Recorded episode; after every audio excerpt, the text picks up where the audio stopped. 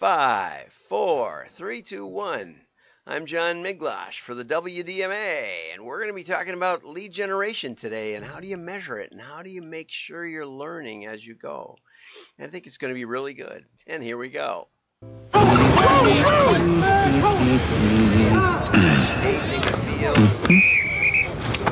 Hey, that's great. But who are the chefs? Not going anywhere for a while? Great googly moogly. Grab a Snickers. You spell it. Yeah.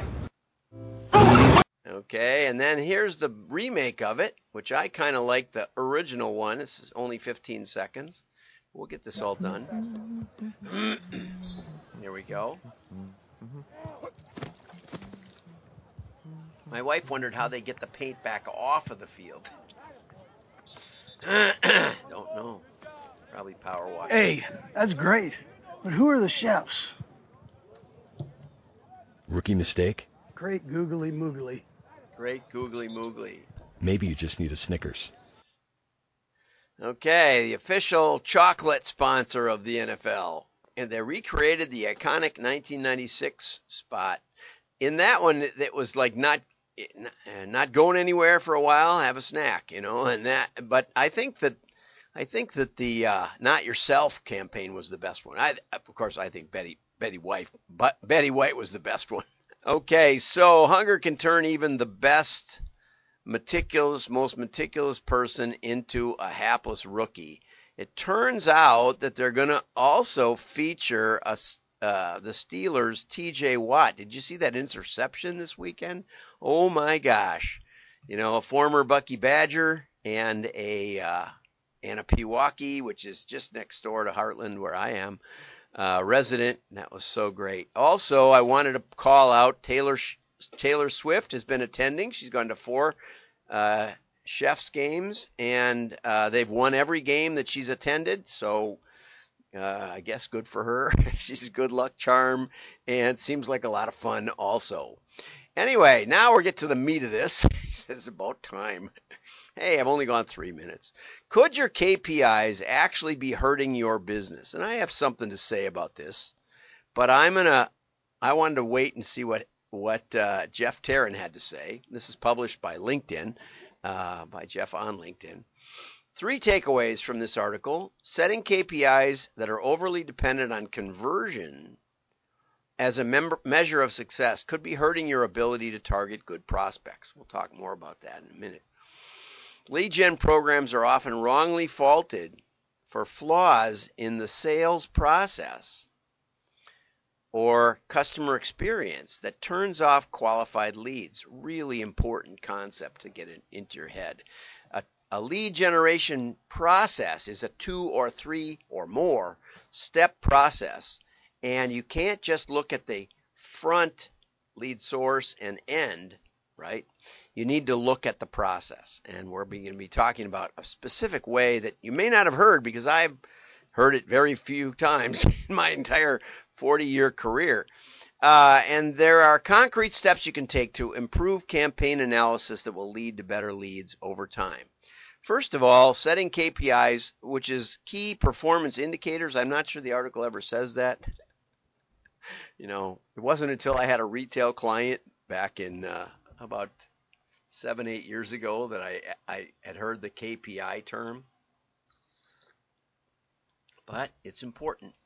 and we did all the match back for them on our on our catalog process. Okay, for a marketing initiative is essentially as an essential part of setting up a program. So I was on a call yesterday with Feroz at OnPoint.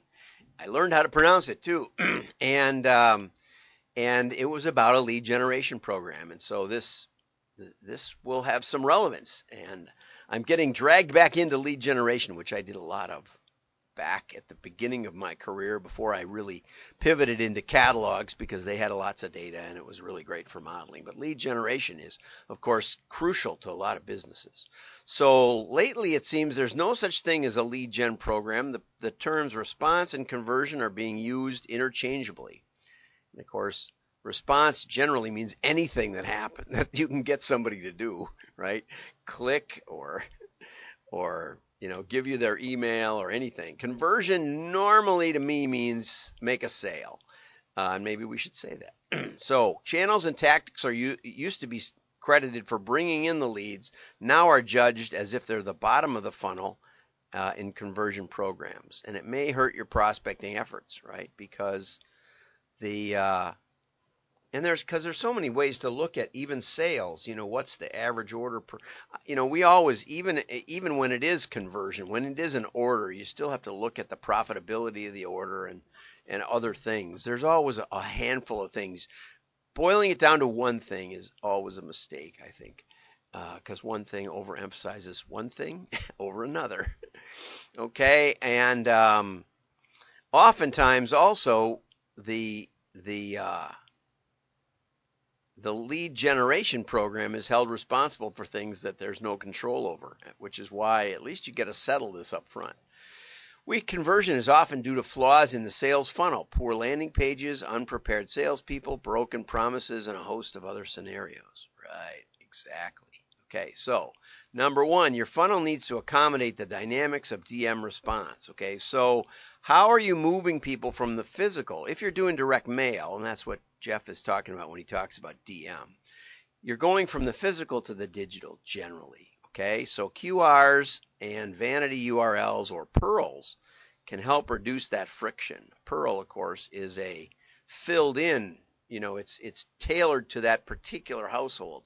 And so you can put in the, the name and address and maybe past purchases and other things. It becomes a highly highly personalized thing which is actually very very helpful. If you're trying to you know too often i click a qr and i end up on the uh, on, on a form to be filled out remembering that a qr is pretty much only accessible with a cell phone. And so you're taking me from the physical world of the postcard or the or the mailer and you're dropping me into a digital world where I'm forced to put that thing on to put the information in with my thumb or something like that. Very bad. I pretty much never do that. I'm never willing to fill out forms on my cell phone.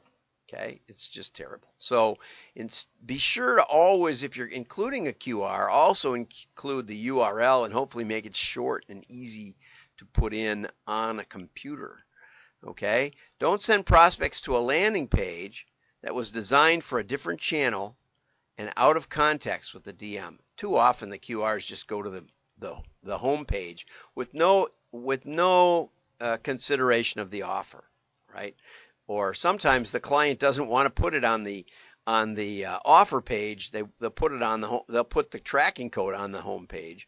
And so you take the, so the direct mail doesn't get credit for taking you to their site even though it did take you to their site. And I've seen that. Uh, response analysis timeframes. Right you can't just look at the today and tomorrow uh, responses in direct mail because it won't get there for two more weeks. And so you have to be careful that you're not you're not thinking about uh, digital tracking when you're setting up a, a, a direct mail program. Okay, you're, attri- you're you are you attributing response fairly to the mailings? Often doesn't happen, right? Oftentimes especially if you're trying to sell a new product to uh, an existing set of customers. Those customers have visited your website, so they have a they have a uh, they have a first party cookie on their computer if they dial in the you know if they type in the, the code or even on their phone, and so too often those get attributed to uh, you know to Google search, which is their maybe their original uh, tracking cookie, or they get attributed to something else some other digital campaign when in reality, you know, and this even happens when they go and then they leave and then they come back again. Now they've got that first party cookie, and so we, we forget that, that it was the mailer that triggered that response. So always try to get matchback included because you have the physical address, and if they if they go down the funnel far enough, you're going to get their address again, and you can match that back to the original mailer the original mailing list, which is not so easy to do in digital. Okay. Um, and many people do type the company URL or the email. So, uh, pitfall number two is a narrow conversion only KPI focus compromises the prospect targeting strategies. So customer files may not be large enough or diverse enough to result in a high performing DM prospect model. So I was talking with the Blood Center in Kansas City and I was asking them about their data. And uh, they said, well, our number one contributors are uh, are wealthy suburban women, which is fine. You know, maybe that's true. Didn't sound right to me because you could give blood. You know, anybody can give blood, right? If if you prick us, do we not bleed? But uh, so I asked him about their prior advertising campaigns, and they had basically listened to their board of directors, which was made up by wealthy suburban women. And the wealthy suburban women wanted to see the blood center ads because they were doing this charity work. They wanted to see the ads in the suburban real estate magazines, the glossy, beautiful magazines. And so that's where they generated all their leads from. which means they hadn't really prospected broadly. They'd been very narrow in their approach, which means that all of their contributors were going to be, or likely to be, wealthy suburban women. So there's a self fulfilling prophecy that happens based on your historical customer persona. And you need to remind remember that when especially if you're going after a new market or you're using direct mail for the first time. As as Jeff says, if your business is new to DM, then we're building a DM prospecting model that's based on digital responders who became customers, which could be very different from potential DM responders, right? Prospect data based on a customer file implicitly sets an expectation among managers that KPI should be the final sale. Uh, may or may not be.